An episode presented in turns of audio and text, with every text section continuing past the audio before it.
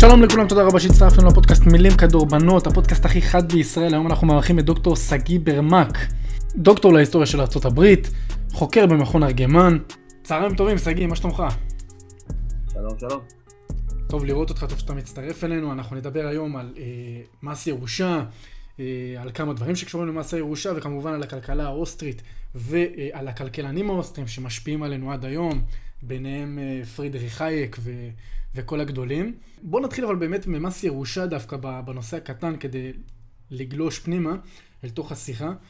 קודם כל, מה זה בכלל מס ירושה? זאת אומרת, אם אני עכשיו חייזר שמגיע מהחלל החיצון, מגיע אליך, שואל אותך שגיא, מה זה מס ירושה? תסביר לי. אני חושב שהכותרת של המס היא מאוד ברורה, במובן זה שזה מס באמת בסוף על חסכונות, כן? חסכונות שזוג הורים רוצים להעביר לילדים שלהם, כן? למעשה יש פה מיסוי של העברה, כן? העברה מצד א' לצד ב', רק כל זה מתנה, הורשה, איך שאתה לא רוצה, ובאמת התפיסה היא, ככה בדרך כלל ממסגרים את זה בשיח הציבורי, כן? שמדובר במקור הכנסה שעבורו המקבל לא עבד, כן, נכון?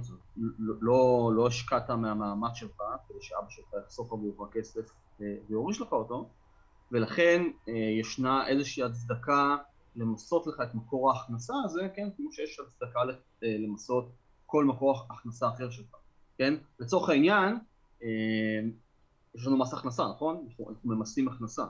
אז אם זה בסדר למסות את ההכנסה שלך, למה שזה לא יהיה בסדר למסות גם את ההכנסה הזאת, כן? בסוף איזושהי הכנסה שאתה מקבל, כן? אומנם אתה לא עובד עבורה, אבל זו בהחלט הכנסה שאתה מקבל לו. אז יש פה הרבה עניין של פריימינג, אבל אני חושב שזה בגדול שנותנים לי. והרבה מאוד מהסוציאליסטים, אגב, הטענה שלדעתי, מה שאנחנו, תומכי השוק החופשי, מתקשים להצליח לטעון לגביו, זה את המוסריות שבדבר, את המוסריות שבשוק החופשי, את המוסריות שאדם מרוויח את לחמו.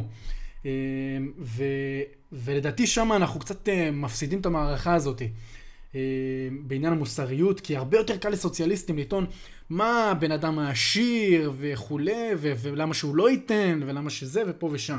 אז האם מס ירושה הוא בכלל לדעתך מוסרי? זהו, אז הצבעת פה על נקודה חשובה, ושוב אנחנו חוזרים לאחר אנחנו ממסגרים דיון. אנחנו יכולים לדבר על מיסוי, כן, במונחים שהם נטו מונחים תועלתניים. לבוא ולשים בצד את השאלה העקרונית במוסרית, האם מס X הוא מוסרי, האם מס בכלל הוא מוסרי, ולצאת מתוך נקודת הנחה, כן, שאנחנו מקבלים את הנחיצות של מיסוי, ולכן השאלה היחידה שצריכה לעניין אותנו היא אילו אפיקי מיסוי יהיו יעילים יותר מאפיקי מיסוי אחרים. זה ויכוח ודיון שאפשר וצריך לנהל אותו. זה מצד אחד. מצד שני, יש כמובן את השאלה העקרונית, כן, האם מס ירושה ככזה הוא מוסרי, או, ואנחנו נרחיב את זה, כן, האם בכלל מיסוי יש בו מן הצדקה. אז אני אגיד מה העמדה שלי ממש בקצרה. אני חושב שהמקום להתחיל בו, כן, הוא לא בשאלה האם מס הוא מוסרי או לא, אנחנו צריכים לשאול את עצמנו את השאלה הבאה, מיסוי לשם מה? למה זו שאלה מאוד חשובה, כן? כי אם אנחנו חוזרים לליברלים הכלכליים הראשונים, כן? אפילו אם אנחנו חוזרים לאדם סמית, כולם הבינו שכדי לקיים חברה אנושית מתפקדת ומשגשגת, אנחנו צריכים מוסדות. בבסיס של הבסיס אנחנו צריכים מוסדות, כן? אנחנו צריכים שוטרים שיגנו עלינו מפני אויבים פנימיים, ואנחנו צריכים צבא שיגן עלינו מפני אויבים חיצוניים, ואנחנו צריכים בתי משפט כדי שיאכפו חוזים, ואולי אנחנו צריכים שהמדינה תוציא לפועל כל מיני פרויקטים שיש לנו סיבה כלשהי לחשוב שיזמים פרטיים לא מסוגלים להוציא אותם, וכל הדברים האלה בסוף הם שירותים שהמדינה מספקת לנו, והיות ולמדינה אין את זה כסף, כן, המדינה צריכה לממן את השירותים הללו איכשהו, ולכן היא מוכרחה למסות את האזרחים. אז אני חוזר לשאלה שלי, כן, היא מיסוי לשם מה? כי אם המיסוי הוא לשם קיומם של אותם מוסדות שאנחנו תופסים אותם כהכרחיים לקיומה של חברה מתפקדת ומשגשגת, אנחנו יכולים להסכים על הצידוק המוסרי שלו. לצורך העניין, אם יכלו לשכנע אותי שהאנרכיה, כמו שיש בסומליה או בתימן או בסוריה, היא צורת קיום בת קיימה, אולי מיסוי בכלל לא היה אפקטיבי. אבל להיות ואנחנו מבינים או מסכימים שאנחנו חייבים מדינה כדי לקיים סדר חברתי מתפקד, אז זה גם הגיוני שהמדינה הזאת תוכל למסות, כן, בצורה שווה את כלל האזרחים שלה כדי לקיים את המצוות. עכשיו, הדיון לא מתחיל מפה. הדיון בזירה הציבורית בישראל, אבל גם במקומות אחרים, כן, מתחיל משאיפה אחרת לגמרי. אז השאיפה היא בדרך כלל שאיפה אגליטרית. כבר יש קבוצות בציבור שנורא נורא מפריע להם דפוס חלוקת ההכנסות במשק. הם היו שמחים לעצב או לארגן את דפוס חלוקת ההכנסות מחדש. הם היו שמחים לקחת מקבוצה אחת ולהעביר לקבוצה שנייה. וכשהם שואלים את עצמם מאיפה אנחנו יכולים לקחת, התשובה שהם מצביעים עליה, כן, היא חסכונות, בדרך כלל של שכבות עליונות יותר, כן, עשירות יותר, לקחת מהחסכונות שלהם ולחלק אותם לאנשים שיש להם. עכשיו, אז אם התשובה ללמה למסות היא, אנחנו רוצים חברה אגליטרית יותר, אז התשובה שלי פה היא, אוקיי, זה מעשה לא מוסרי. כלומר, עכשיו, למה זה מעשה לא מוסרי? זה מעשה לא מוסרי כי בניגוד למיסוי שמטרתו לקיים את סוגה של החברה, מיסוי במקרה הזה זה פשוט להפוך את המדינה, כן, לכלי שמשרת קבוצה אחת של אנשים על חשבון קבוצה אחרת של אנשים. כלומר, המדינה פשוט הופכת להיות לכלי משחק של מאבקי כוח פנים חברתיים, ובמובן הזה אנחנו משחיתים את אותו מוסד גדול שאמור לאפשר את קיומה של חברה חופשית ומזרחית.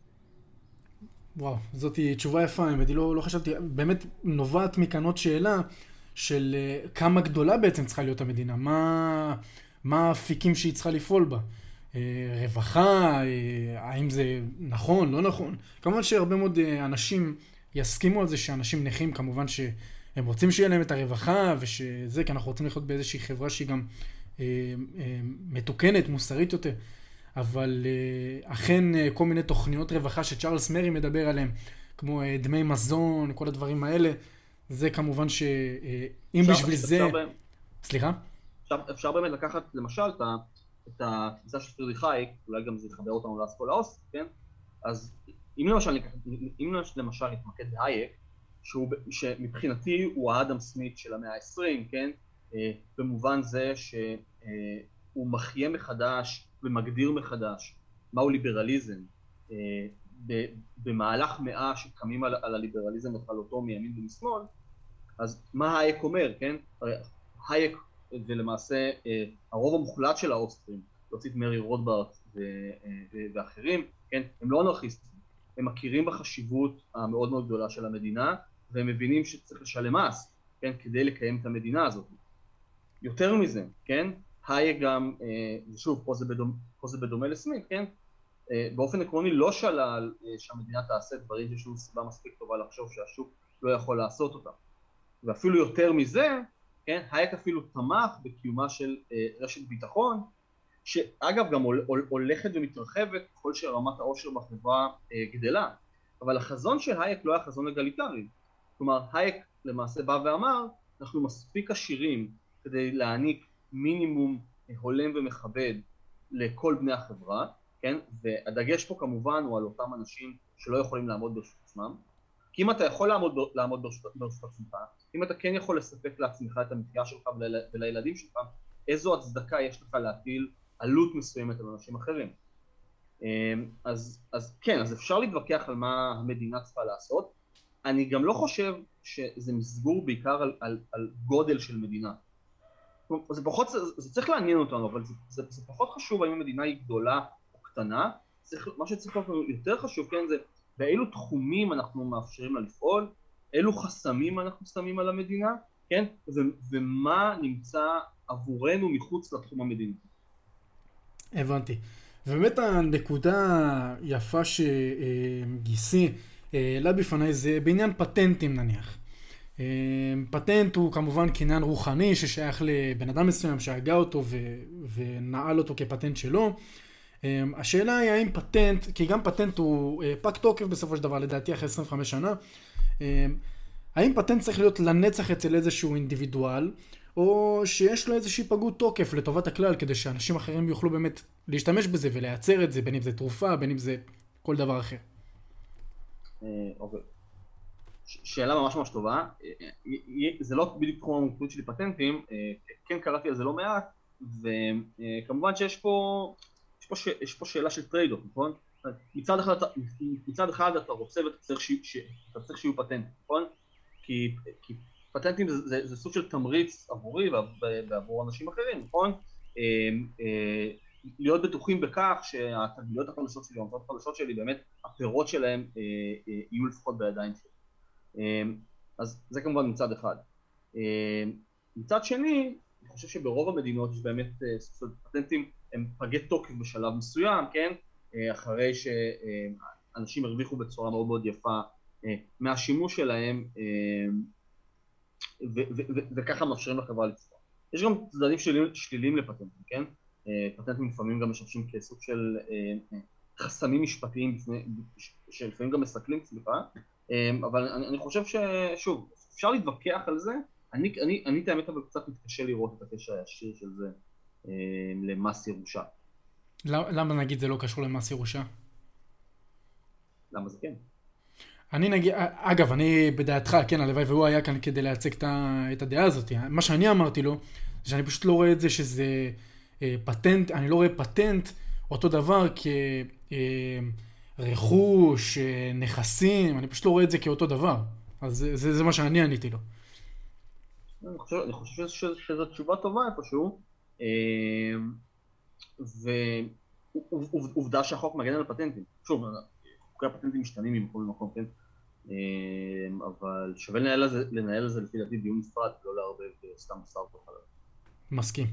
אז מכאן אנחנו נצלול לנושא המעניין באמת, שזאת היא הכלכלה האוסטרית, מתחילה בסביבות המאה ה-19 אפשר להגיד, דרך בן אדם שהתחיל בכלל לדעתי במשפטים, קארל מנגר שהוא המייסד, אפשר להגיד, אחריו הגיע גל ראשון של סטודנטים שלו, שביניהם היה איוון ון בום-באוורק, ופרידריך ון ויזר. אויגן בום-באוורק. כן, איזה שמות יש להם שיהיו בריאים. כן. והגל השני... אני יכול טיפה לספר על האסכולה. בוודאי, בוודאי, מה זאת אומרת? שלך. אז באמת, הכנתי פה כמה ספרים, אוקיי? אז האסכולה נולדת למעשה עם פרסום הספר הזה, The Principles of Economics, של קארל מנגר, אוסטרי. וזה למעשה נתפס, הוא נתפס כמייסד של האסכולה, ואפשר לטעון שהאסכולה האוסטרית היא אסכולה מנגריאנית, והספר הזה הוא נורא נורא חשוב מהרבה מאוד סיבות, אוקיי? בצערי גם הוא עדיין לא תורגם עברית, אני אגיד שני דברים, אוקיי? קודם כל אני אגיד שמנגר הוא באמת אחד משלושת הכלכלנים שהביאו לעולם את המהפכה השולית בכלכלה, The Marginal Revolution. יש לנו את קארל מנגר באוסטריה, יש לנו את ליאון ולראס בג'נבה, יש לנו את סטנלי ג'בונס באנגליה, כל אחד הגיע לתובנה השולית בכלכלה בנפרד.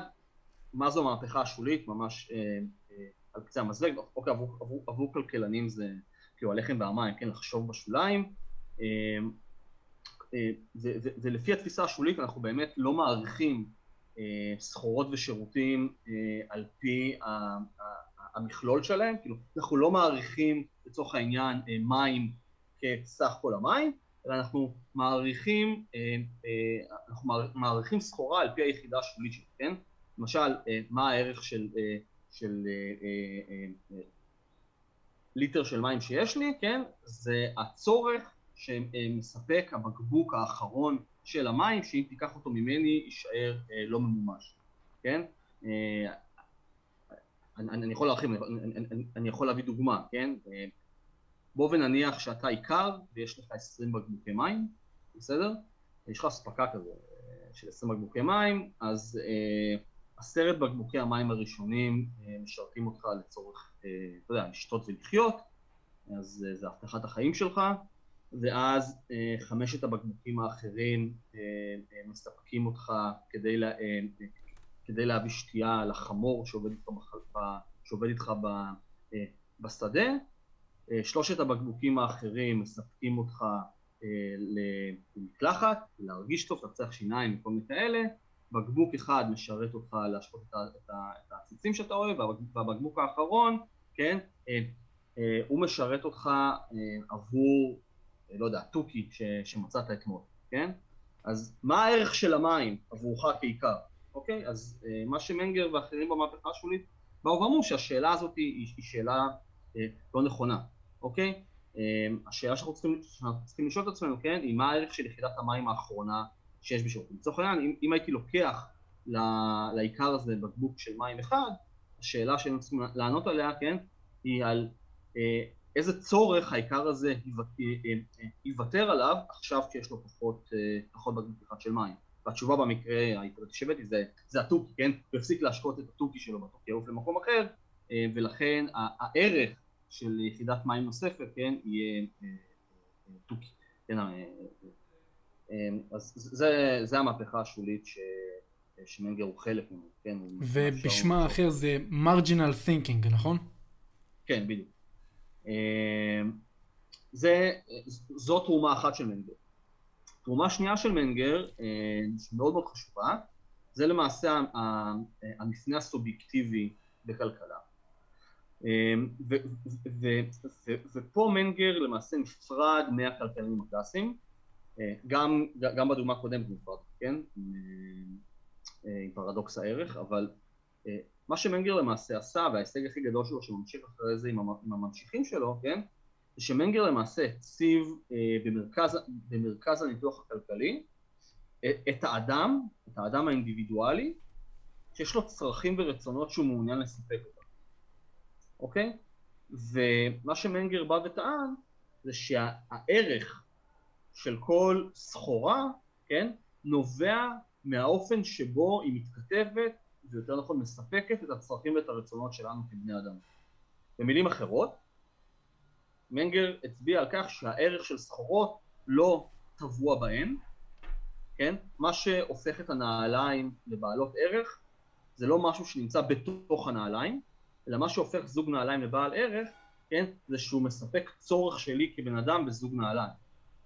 ולכן זה לא משנה כמה עלה לייצר את הנעליים, כן? זה לא משנה כמה כוח עבודה מושקע בייצור הנעליים, מה שמשנה זה האם אני כצרכן מוצא ערך באותה סחורה.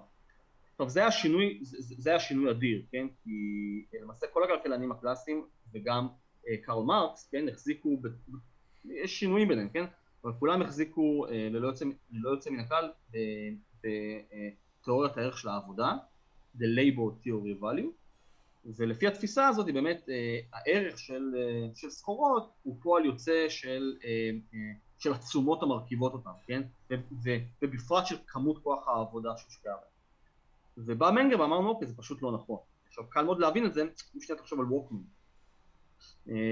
אם היינו רוצים לייצר מחר ווקמנים, היינו משקיעים בזה לא מעט כוח עבודה, כן? כוח עבודה, הון, וכו' וכו'. עכשיו, מה הערך של ווקמנים עבורנו? תשובה? מוזיקה. לא, זה היה נכון לפני 20 שנה, כן? משתמשים בווקמנים, כן? אבל היום בוא תנסה למכור ווקמן. זאת אומרת שזה משתנה גם בהתאם לזמן. בדיוק. זאת אומרת, זו סחורה שהושקעה ב-X כוח העבודה, בנקודת זמן מסוימת יכולה להיות מאוד בעלת ערך עבורנו, כי לצורך העניין הווקמן, כן, מספק את הצורך שלנו בלהזין למוזיקה, אבל עם שינויים טכנולוגיים ועם עבור הזמן, כן, יכולה לאבד לחלוטין מהערך שלה עבורנו ולהיות יוסלס. ואז אנחנו, נכון, אני לא יהיה מוכן לשלם אפילו שקל לא. אז זה גם, אוקיי, אז המהפכה השולית מצד אחד, המהפכה הסובייקטיבית מצד שני, אוקיי, אלה הם שתי תרומות מאוד מאוד חשובות של מנגר, הוא למעשה מניע את האסכולה של הכלכלה, וההקשר שזה מפורסם זה באמת מחלוקת עם בית הספר ההיסטוריה הגרמני, אוקיי, The German Historical School. זה כאילו המחלוקת הגדולה הזה בשנות ה-70 וה-80 של המאה ה-19, כשלמעשה מה שמנגר מנסה לעשות, כן, הוא מנסה לטעון בזכות אמיתות תיאורטיות של מדע הכלכלה. כלומר, בעיניים של מנגר הכלכלה היא קודם כל ולפני הכל מדע תיאורטי, אגב, בניגוד לתפיסה הרווחת היום, אבל התפיסה הרווחת, הוא רואה בכלכלה מדע תיאורטי שמסוגל להגיע לאמיתות מוחלטות, כן, שהן בלתי תלויות בזמן ובמקום. אז למשל, שני הדברים שאמרתי לך עכשיו, כן? תועלת שולית פוחתת, כן? זאת אומרת, ככל שיש לי יותר מים, אז התועלת של כל יחידה נוספת הופכת קטנה יותר, כן? והחשיבה בשוליים, כן, זו דוגמה אחת לחוק תקף אוניברסלי בעיניים של מנגר, וכנ"ל ההבנה שהערך נמצא בעיניים של בן אדם.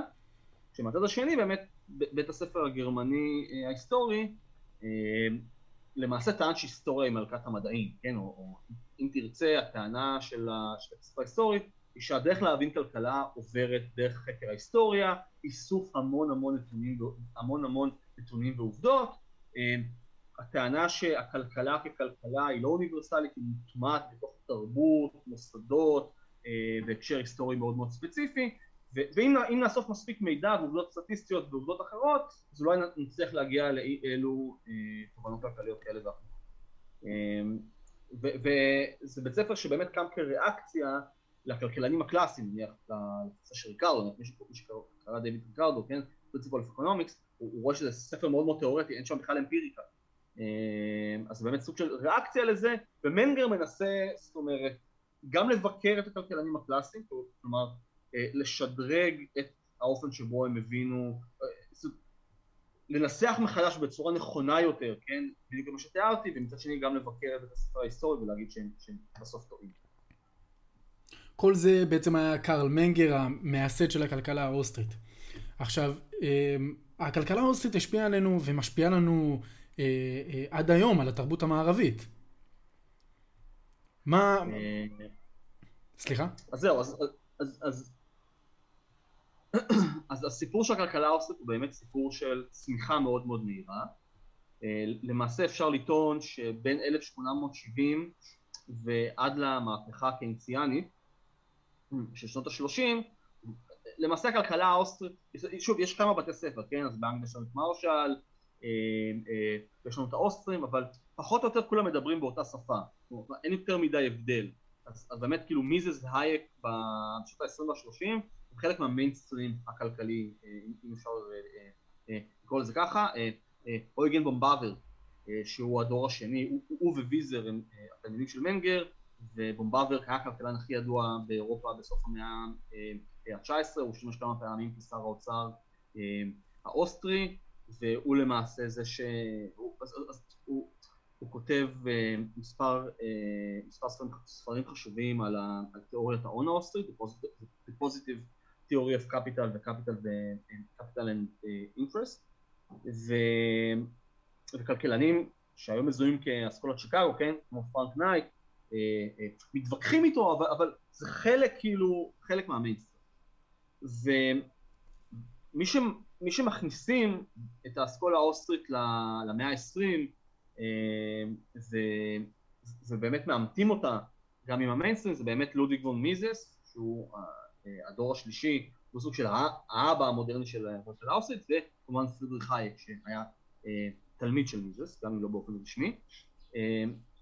אז הם כולם נמצאים במיינסטרים עד שנות ה-30, ובשנות ה-30 מתחילה הדעיכה הגדולה, כלומר הקיינסיאניזם מנצח, והייק די מפסיד בוויכוח עם קיינס בשנות ה-30, ומיזס בגלל, כאילו הנאצים עולים לשלטון, אז מיזס בורח מאוסטריה, והרבה מאוד כלכלנים מתפזרים כזה ברחבי העולם, ואין לנו למעשה יותר מרכז אוסטרי, לכלכלה, ולאחר מלחמת העולם השנייה, המיינסטרים הכלכלי למעשה נכבש על ידי תפיסות של פוזיטיביזם, נניח מילטון פרידמן, כן? מילטון פרידמן היה פוזיטיביסט, ולמעשה עד שנות ה-70 הכלכלה האוסטרית, יש סוג של קונצנזוס שהיא די מתה. ואז בשנות ה-70 יש תחייה מחדש של האסכולה האוסטרית, הביטוי הכי מובהק לזה זה פרס הנובל שהאייק מקבל ב-74. האייק לצורך העניין מתאר בזיכרונות שלו שכל שנות ה-60 הוא די בדיכאון. ואז ב-74 הוא מקבל את הנובל, וישראל קירזנר בניו יורק מחיה, זאת אומרת, בתקופית מאוד מאוד חשובה, יש מרכז אוסטרי חדש, ובאמת יש משנות ה-70 סוג של צמיחה מחודשת של האסכולה, אנחנו מגיעים להיום, אז שוב, אז היום האסכולה העסקית ממש לא במיינסטרים, כן? הרוב המוחלט של הכלכלנים לא כלכלנים מוסרים. ועם זאת, דווקא בעידן של האינטרנט והנגישות של מקורות מידע, יש היום הרבה יותר מוסדות, כתבי עת ובמוד, אפילו כלכלנים מוסרים מאשר היו בעבר. אז יש לנו כמובן את המיזס אינסטיטיוט, ויש לנו את ג'ורג' מייסון ואת הילזדייל קולג' ויש לנו את האוסטין בניו יורק. כלומר, יש הרבה מאוד פורומים היום שאתה כן יכול להכיר ולדלות מהם מידע על האסכולה האוסטין. ובואו באמת נדבר רגע, כי מה שפרידריך האייק קיבל עליו פרס נובל לכלכלה, זה בעצם התיאוריה שלו לגבי בומס אנד בסטס, אני חושב שבומס אנד בסטס, אגב, זה עלייה כלכלית וירידה כלכלית, אפשר להגיד את זה במילים הצועניות. ופרידריך האייק, התיאוריה שלו של הבומס אנד בסטס, זה כל כך מתקשר להתערבות ממשלתית בכלכלה, כמה היא מסבכת וכמה היא הופכת דברים לפחות טובים, וגם יוצרת איזושהי מין תמונת שווא לא אמיתית, פיקציונלית, ומייצרת תמריצים לא נכונים. אז בואו באמת שנייה אחת נרחיב טיפה על הבומס אנד בסטס של פרידריך האייק. מה בעצם הוא אומר כאן בפרס נובל שלו, במה שהוא זכה עליו פרס נובל? אוקיי, אז אני אעשה קצת סדר, אוקיי? אז קודם כל שאנחנו מדברים על בומס אנד בסטס, אנחנו מדברים על The Austrian Business Cycle, תיאוריות מחזור העסקים האוסטרי, אוקיי? הראשון שמצביע, אנחנו רוצים להסביר בכלל מה זה מחזור עסקים, כל מיני, כן? אז במהלך הפעילות הרגילה של השוק, נכון? יש לנו יזמים שמצליחים, יש לנו יזמים שנכשלים. נכון? אין שום דבר מיוחד, נכון? כל הקטע ביזמות זה שאתה לוקח סתם. מה שקורה כשיש, מה שקורה במחזור עסקים, ואנחנו מדברים עכשיו על שפל, כן? השאלה הגדולה היא, למה בנקודת זמן מסוימת כל היזמים נכשלים? כן? זו השאלה הגדולה. ולאוסטרים יש תשובה אחת לדבר הזה, כן? ולכלכלנים אחרים כל מיני וכך על זה. אבל באמת, כאילו, הראשון שמספק תשובה לדבר הזה הוא דווקא מיזס, כן? כלומר, זה יש לו ספר נורא ידוע, שהוא פורש שם גם לתיאוריה המוניטרית שלו, הוא יצא לאור נראה לי ב-1913, אבל אל תפוס אותי במילה, ושם הוא למעשה מביא את התשובה האוסטרית. האייק לוקח חלק גם בזה, אבל השם של מיזס יוצא דווקא לא בגלל התיאוריה שלו של מחזור העסקים, אלא מיזס זוכה לשם בגלל The Socialist Calculation Debate. הוויכוח הסוציאליסטי על חישוב כלכלי. וזה חישוב מאוד מפורסם שקורה בשנות ה-20, אני יכול לפרט עליו אם תרצה, ואז האייק מצטרף לוויכוח הזה בשנות ה-30, והאייק יזכה בנובל, אבל אז הוא יזכה בסוף בנובל בגלל התרומה שלו לכלכלת מידע. ובאמת אם אתה קורא את נאום הזכייה של האייק, אז הכותרת שלו הוא The Pretense of Knowledge. כשהאייק זוכה בנובל, הוא לא עולה לבמה ומדבר על מחזור העסקים. כשהאייק זוכה בנובל, הוא עולה לבמה, והוא למעשה, אני חושב שזה אחד מהטקסטים הכי מדהימים שהאייק שקורא את נאום הזכייה שלו בנובל, זה כתב אשמה, כן? זה כתב אשמה כנגד הדיסציפלינה הכלכלית בת זמנו. ומה שלמעשה האייק אומר, אנחנו הכלכלנים, הוא אומר אנחנו, כן, אבל הוא מתכוון לכלכלנים של המיינסטרים, כן? אתם עשיתם בלגן, כן? אתם אשמים, אתם נושאים באשמה למצב הכלכלי המחורבש שהמערב נמצא בו. ולמה? שורש הבעיה איתכם היא שאתם חושבים שאתם יודעים, אבל בעצם אתם לא יודעים שום דבר. כן, The Pretense of Knowledge, זה כאילו באמת כל, אז האייק למעשה התפרסם וזוכה למעמד הקנוני שלו, נדבר עכשיו מן הזווית הכלכלנית הצרה, כן, ולא מהזווית הפופולרית. בדימוי הפופולרי, כן, האייק הוא המחבר של הדרך לשעבוד, הוא המחבר של חוקת החירות, שאלה חיבורים לא כלכליים, יש להם השתמעות כלכלית, הוא מזכיר את הכלכלה, אבל הוא לא זוכה עליהם בנובל, כן? הוא זוכה בנובל בגלל ספציפית התרומה שלו, כן? לכלכלת המידע. ולא בכדי המאמר הכי מפורסם שלו, של האייק, יש לו כמה כאלה, כן? אבל המאמר המפורסם שלו של 1945, The Use of Knowledge in Society, השימוש בידע בחברה, כן? ואנחנו יכולים להבחין ולתאר למעשה את ההבדל בין האסכולה האוסטרית בכלכלה לגישה הרווחת או המיינסטרימית, באמת רק דרך אנחנו יכולים להשתמש במאמר הזה של האייק כדי להבין את ההבדלים. ומה שהאייק למעשה אומר, הוא אומר, תראו, כשאנחנו עושים ניתוחים כלכליים, כן, אנחנו מדמיינים או מספרים לעצמנו על מצבי שיווי משקל כאלה ואחרים, אנחנו למעשה לא מבינים בכלל את טיב הבעיה הכלכלית שניצבת בפנינו. מהי הבעיה הכלכלית, אוקיי? מהי הבעיה הכלכלית שכל חברה ניצבת בפניה?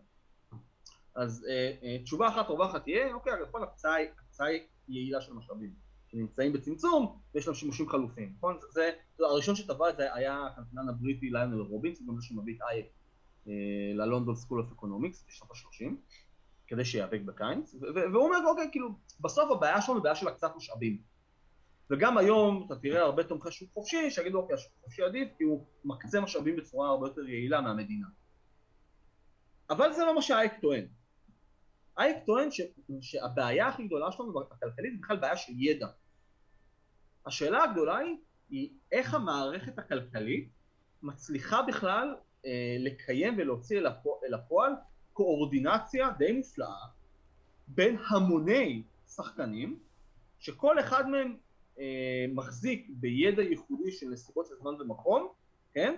כאשר הידע הזה לא נגיש לאף רשות מרכזית שהייתה רוצה לתכנן את הכלכלה. כלומר, לבוא ולטעון שהמדינה לא יודעת להקצות משאבים בצורה יעילה, זה כמובן נכון, אבל מה הסיבה לכך? הסיבה לכך שמדינה לא יודעת להקצות משאבים בצורה יעילה, זה שלמדינה אין נגישות לידע, כן? שמפוזר ומבוזר בחברה. זו כאילו התובנה הגאונית של האייק, כן? וזה למה מנגנון המחירים הוא כל כך חשוב. מה זה מנגנון המחירים, לפי האייק? זה פשוט מנגנון מאוד מאוד פשוט להעברה של מידע מורכב. לצורך העניין, אם יש, והוא מביא את זה בדוגמה במאמר שלו, כן? אם יש מחסור, מסיבה כלשהי, זה בכלל לא צריך לעניין אותנו למה, כן? יש מחסור בבדיל. אתה לא צריך לדעת שום דבר, מה אתה צריך לדעת? שהמחיר של הבדיל עולה. המחיר של הבדיל עולה, וזה מחייב את צרכני הבדילים, אחד, או לקלקל את המעשים שלהם, כלומר, לוותר על השימושים הפחות עושים בבדיל, שהם משתמשו בהם, או מצד שני, לחפש תחלופה. כלומר, מנגנון המחירים מאפשר להמוני שחקנים, שלא מכירים אחד את השני, לא יודעים מה קורה בשאר העולם, אבל הוא מאפשר לבצע קואורדינציה של פעולות, שמאפשרות לסדר המורחב הזה להמשיך ולהתגלגל ולצמוח קדימה. ומפה אתה יכול להבין גם למה האוסטרים נורא נורא ספקנים ונורא נורא חשדנים כלפי שימושים באגרגטים, שימושים בסטטיסטיקות, שימושים במחקרים אמפיריים בכלכלה, כן? כי בתפיסה שלהם, אוקיי, השוק הוא תהליך. The market is a process. כן? השוק הוא תהליך.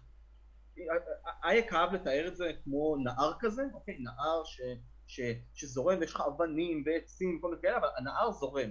והנער, אתה יכול להצביע עליו, כן, נער הוא נער, אבל הוא אף פעם לא אותו דבר בשתי מקומות שונים. וזה בדיוק השוק, אוקיי? השוק הוא פשוט תנועה מתמדת של המוני אנשים, שכל אחד מהאנשים האלה הוא, שוב, הוא אינדיבידואל שעומד בפני עצמו, יש לו את מערך האמונות שלו, יש לו את הידע הייחודי לו, יש לו את הערכים הסובייקטיביים שלו, הוא נושא בעלות שהיא סובייקטיבית, כן? והאנשים האלה פשוט מנסים כל אחד מהם לשפר את החיים שלהם כפי שהם מוצאים לנכון, והמחשבה לפי אתה יכול להנדס את הדבר הזה, או אפילו להתייחס אליו מבחינה מחקרית, כמו שהם מתייחסים לטבע דומם, או למעבדה בפיזיקה, פשוט לא להבין את מוסר המחקר שלך, ושוב, זה לקרות ביומרה לידע, כן? זה נכון שיש לך הרבה מאוד ידע שלמעשה אין לך. זה, על שם זה בעצם הוא קרא לספר שלו יומרה קטלנית? כן, בדיוק. אז יומרה קטלנית, שזה למעשה הספר האחרון של האייק, הוא רואה אור ב-1988, שזה ממש שנה לפני שהוא מת, אני תפוס אותי גם פה בתאריך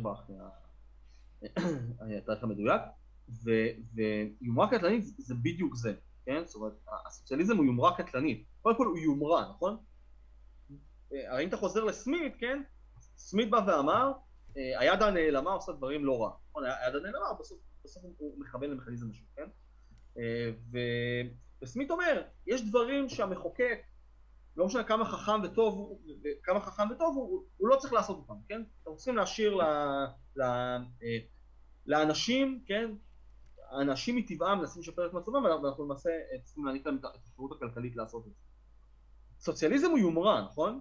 קודם כל הוא קם כנגד העקרונות של הליברליזם הכלכלי.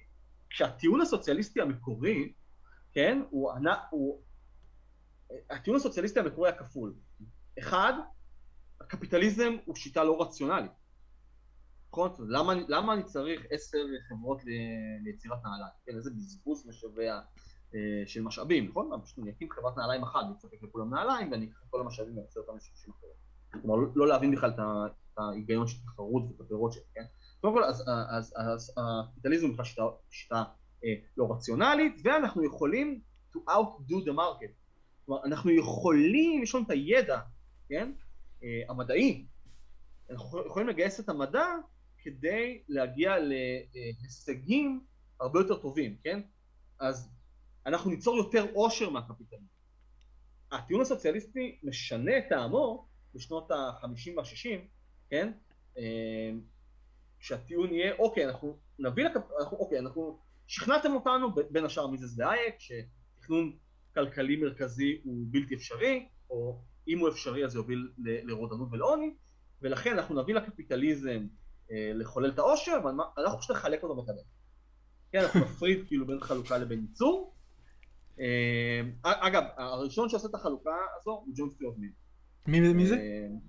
הראשון שעושה את החלוקה הזאת הוא ג'ון סטיוארט מיל, ולכן מיזס נורא שנא את מיל, והאייק לא הצליח להבין למה מיל עשה את זה. בגדול. אז זה כאילו שינוי אחר, כן? וגם לזה מיזס והאייק צריכים לענות. אבל במקור, סוציאליזם הוא יומרה, והוא יומרה קטלנית. למה הוא קטלנית? כי הוא מסוכן. בדיוק, זו יומרה שלא ערה, זה מאפיין די משותף לרוב הסוציאליסטים. הם בכלל לא ערים לבעיה הכלכלית שמיזס והאייק הצביעו עליה. אוקיי? הם לא מבינים בכלל מה הבעיה, כן? הם בטוחים שיש להם את הידע הנדרש לתכנן את הכלכלה מאלף ועד תף, כן? וזה בדיוק מה שהאייק ניסה להצביע עליו, כן? וזה למה גם האייק טען, כן? שלא רק שסוציאליזם הוא לא רציונלי, למעשה, אם אתה חושב על זה עד הסוף, סוציאליזם זו צורת הארגון הכלכלית הכי פרימיטיבית שהאנושות ידעה. אתה מביא לצ'יף הגדול להחליט כל ההחלטות. אין בזה אפילו, זה גם לא מתקדם, אוקיי? ולכן, במהלך שנות ה-40, אבל גם בשנים שלאחר מכן, האייק הקדיש הרבה מאוד מאמץ אינטלקטואלי להבין את הקשר הזה שבין העלייה של החשיבה המדעית, של הפוזיטיביזם, לבין הסוציאליזם. כלומר, האייק ראה קשר הדוק ביניהם. כלומר, העלייה של המדע והשליטה המאוד מאוד מרשימה של האדם בטבע, גרמה לאדם להאמין ולחשוב שיכול לשלוט בחברה בדיוק כמו שהוא שולט בטבע האדומים.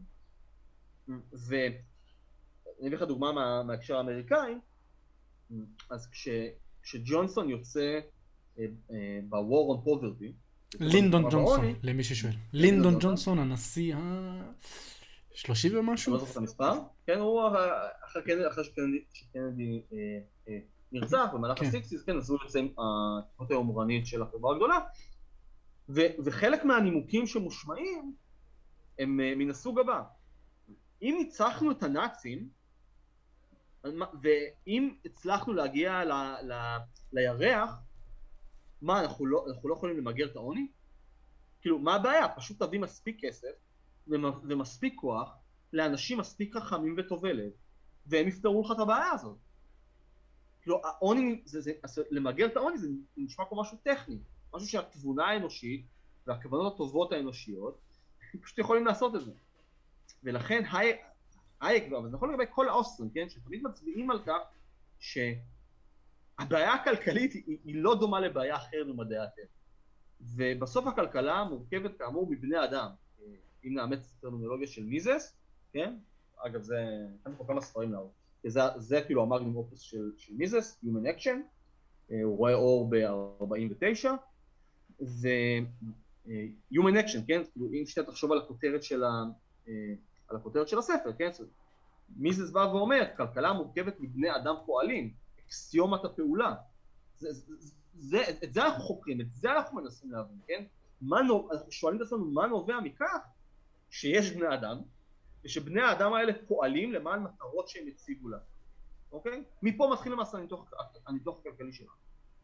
ולקחת את הבני האדם האלה ולהתייחס אליהם כסוג של ביקוש מצרפי, או כל מיני כאלה, זה פשוט כאילו לחטוא בחטא מסוים, חטא מתודולוגי, שהאוסטרים מכנים את זה כאינדיבידואליזם מתודולוגי.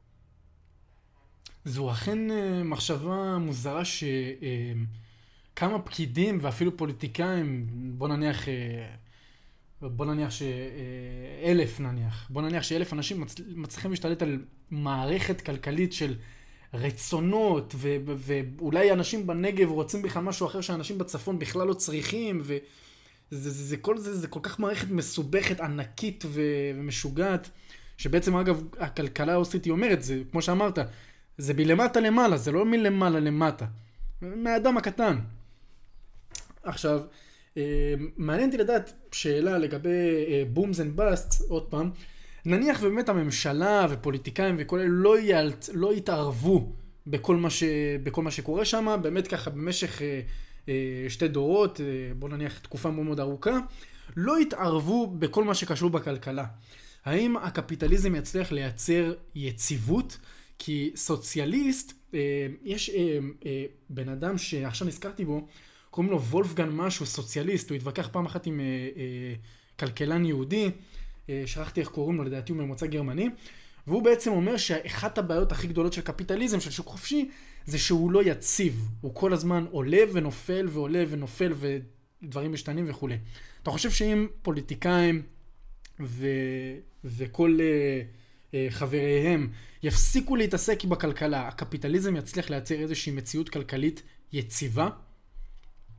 אוקיי, אז אנחנו צריכים להבחין פה בין שני מובנים של יציבות, או יותר נכון בין שני מובנים של אי יציבות. קודם כל, הקפיטליזם הוא לא יציב, וזה מה שמבחין אותו משיטות ארגון כלכליות אחרות של החברה.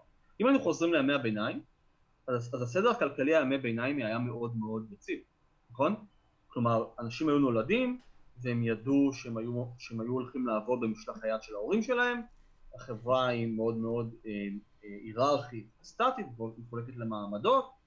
לצורך העניין, אדם שהיה מת במאה העשירית, וחוזר לחיים במאה ה-12 או ה-13, היה חוזר לאותו עולם, הוא היה מזהה את העולם, את העולם של הסבים של הסבים של הסבים שלו. אוקיי, אז יציבות כשלעצמה היא לא בהכרח טובה, כן? המשקים הכי עניים היו מאוד מאוד יציבים. אז במובן הזה הקפיטליזם הוא לא יציב. הקפיטליזם הוא בלשונו של הכלכלן חצי אוסטרי נקרא לו, כן? ג'וזף שומפטר, הקפיטליזם נשען על מה שאנחנו מכנים כערס יצירתי, כן?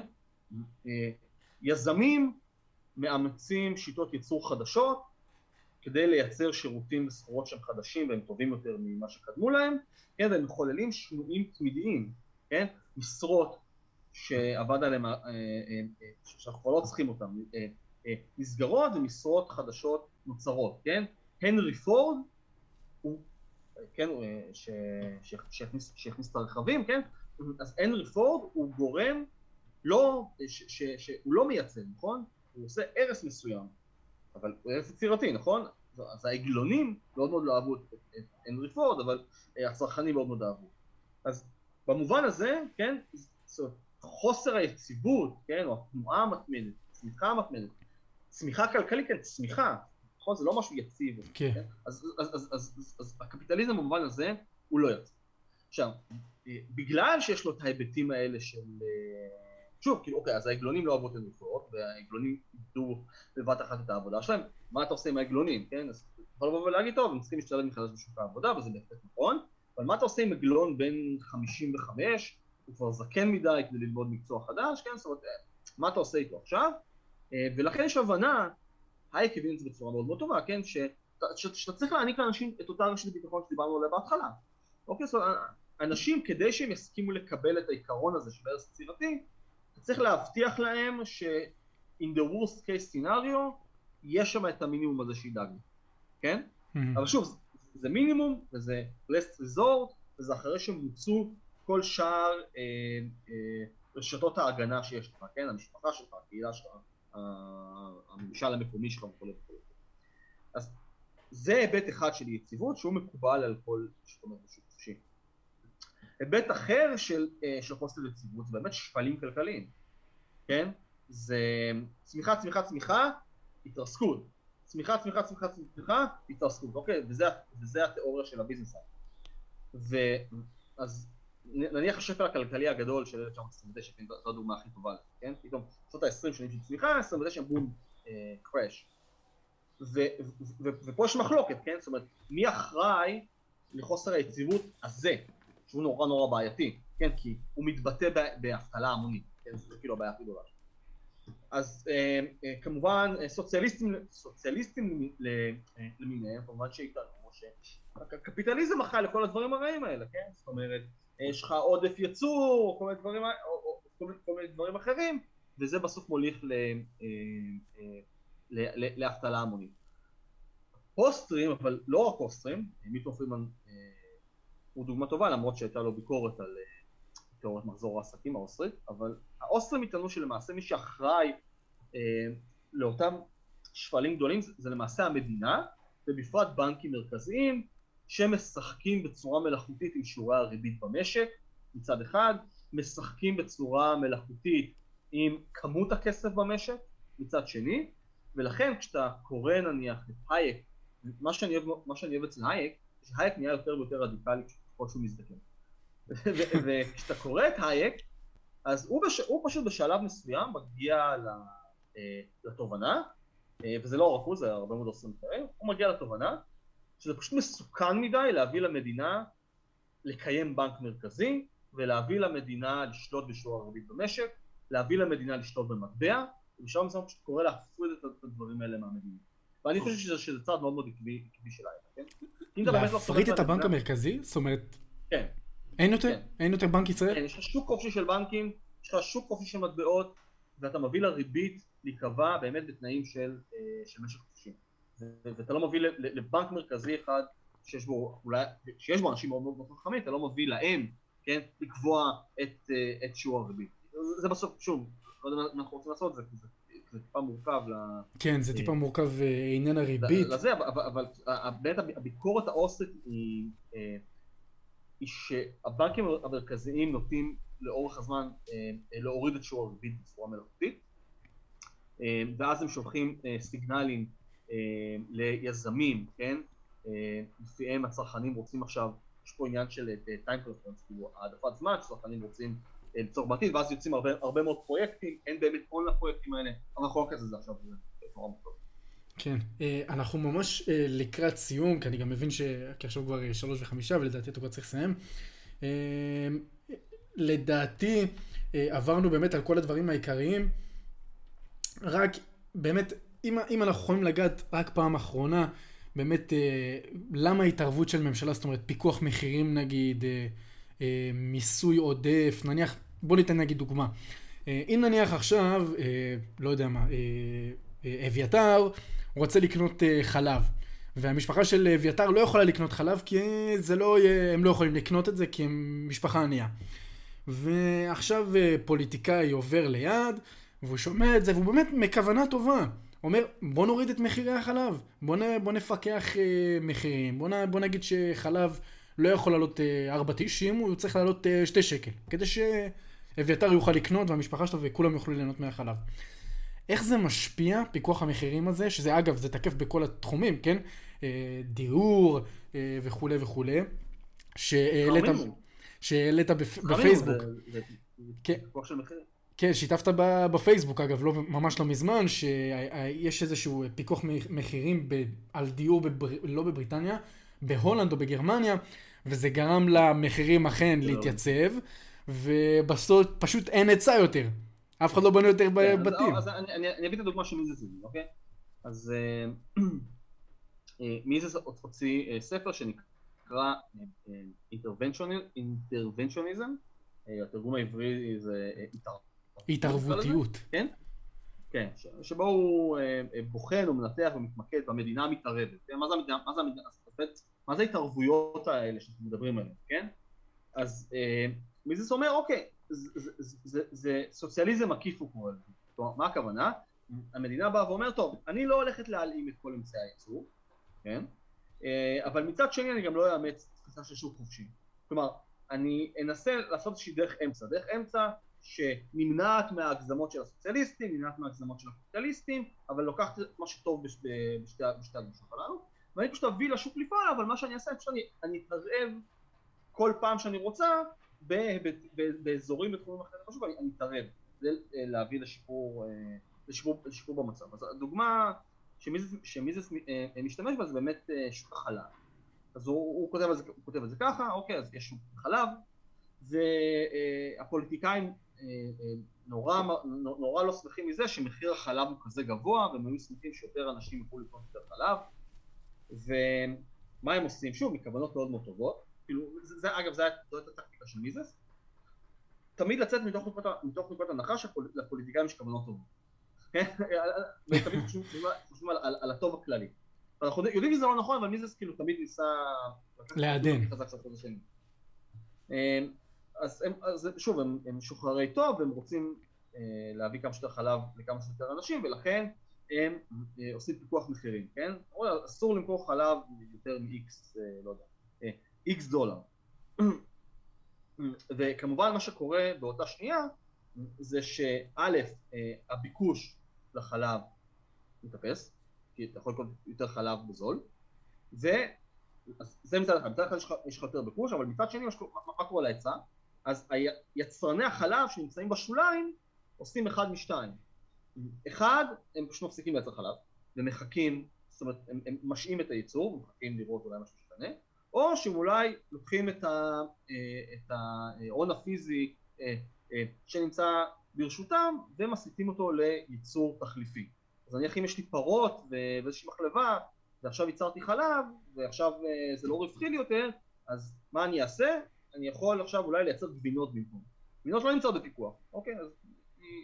אז יש לנו מצד אחד עודף בביקוש, מצד שני ההיצע יורד, מה קורה? אוקיי, כלכלה שנה א', מחסור, הפוליטיקאי רצה לשפר את המצב, בפועל הוא הופך אותו לגרוע יותר, ואז מי זה סומר? יש לה לפוליטיקאים ברירה, הם יכולים או לבטל את פיקוח המחירים שהם התחילו מלכתחילה, או שהם יכולים פשוט לבוא ולהגיד, טוב, לא התערבנו מספיק במשק, ולכן זו הבעיה, ואנחנו צריכים להרחיב את הפיקוח, נניח לשוק הגבינות, או לשוק התשומות של שוק החלב, ומה שמיזס הצביע עליו זה שהדינמיקה הפוליטית בדיוק מולידה את ההתערבויות עליו. אז הפוליטיקאי מרחיב את ההתערבות שלו, וגם כאן ההתערבות לא עוזרת, הוא ירחיב את ההתערבות הזאת עוד פעם, ולפי מיזס, בסוף, מערכת האמצע הזאת היא נורא לא יציבה, אין שום היגיון לחיד וקוהרנטי, ובסוף היא תקרוס, או שהיא תקרוס בסוף לכדי סוציאליזם על מלא, גם אם באופן תיאורטי, אמצעי ייצור עדיין באופן פרטי, רשת הרגולציות היא כזאת כבדה ומכבידה, אז שלמעשה המדינה קובעת לך הכל. זה מצד אחד. או מצד שני, יכולים לבטל את שלל ההתערבויות שהם עשו מלכתחילה, מה שכמובן מבחינה פוליטית הוא מאוד בעייתי, קשה ולא יעשה. נכון. אני רק אתן שני ציטוטים, ואחרי זה אני אטיל עליך מס, אבל אנחנו נדבר על זה עוד רגע. ציטוט אחד של פרידריך האייק, שהדבר היחידי שבטוח בכלכלה זה שינוי, שזה באמת דבר מגניב מאוד, ונכון גם. כי כל הזמן הצורך והשוק מספק דברים אחרים, כל הזמן נולד איזשהו רעיון חדש, ואדם סמית, שכמובן הוא אבי הכלכלה, אפשר להגיד, אמר ציטוט מדהים באושר העמים, לדעתי באושר העמים זה היה, והוא אמר, לא מהאינטרס של הקצב לספק לי בשר, אני אצליח לספק את הביקוש שלי, אלא מהרצון שלו להרוויח. זאת אומרת, הרצון שלו להרוויח, זה מה שיביא לי את העושר המדיני, הכלכלי, וככה לקראת סיום, אני אטיל עליך מס, שכמובן להציע איזה שהם 2-3 ספרים ככה, אם אתה יכול, לאנשים, למאזינים שלנו, ושהם יוכלו לקרוא ולהחכים ולדעת את הכלכלה האוסטרית, ואו שאתה יכול לתת גם ספרים מכל כלכלה אחרת, או ספרים מומלצים אחרים. אז אני באמת חושב שבאמת מוצא עניין כלכלה האוסטרית. חשוב להדגיש, כן, שאולי תחליק את הקריאה. יש המון המון סרטונים והרצאות על הכלכלה האוסטרית ברשת, יש המון המון מבולי מוח שלכם, אבל באמת אין תחליק את הקריאה. אני יודע שזה נורא מאיים, כן, זה 1000 עמודים. הייתי, אבל הוא כותב נהדר, מי שזה באמת מעניין אותו, הייתי יושב, קורא את זה, מרגיש את זה את הזמן, אז באמת זה ספר שנורא נורא הייתי מתמקד בו. ספר אחר, קהל דובר עברית, אומנם לא יכולנו לדבר עליו, אבל תחרות ויזמות בהוצאת שיבולת של ישראל קירזנר, ישראל קירזנר כתב את הדוקטורט שלו תחת מיזס, הוא הכלכלן האוסטרי המכיר ביותר שחי היום. בדיוק, אני רק אגיד, אני חושב שיש 5 ענקים לכלכלה האוסטרית, אז מנגר הסתרנו אותו, מיזס הסתרנו אותו, האייק הסתרנו אותו, קירזנר כבר רביעי, ומרי רוטברג, דם, זה האופן. Man, Economy, and State, גם אז הספרים המומלצים הם Human Action של מיזס, תחרות ויזמות של ישראל קירזנר, ומן, מה אמרנו, איך קוראים לספר האחרון? Economy and State. Man, Economy and State. יכולים למצוא אותם כנראה בבוק דיפוזיטורי או בכל מקום אחר. תעקבו אחרי שגיא ברמק בפייסבוק, SAGI BEMARK. תעקבו אחריו, מאוד מאוד מצחיק וגם מאוד מאוד מגניב. שגיא, תודה רבה שהצטרפת, אחי. תודה, היה לי כיף. יאללה, להתראות.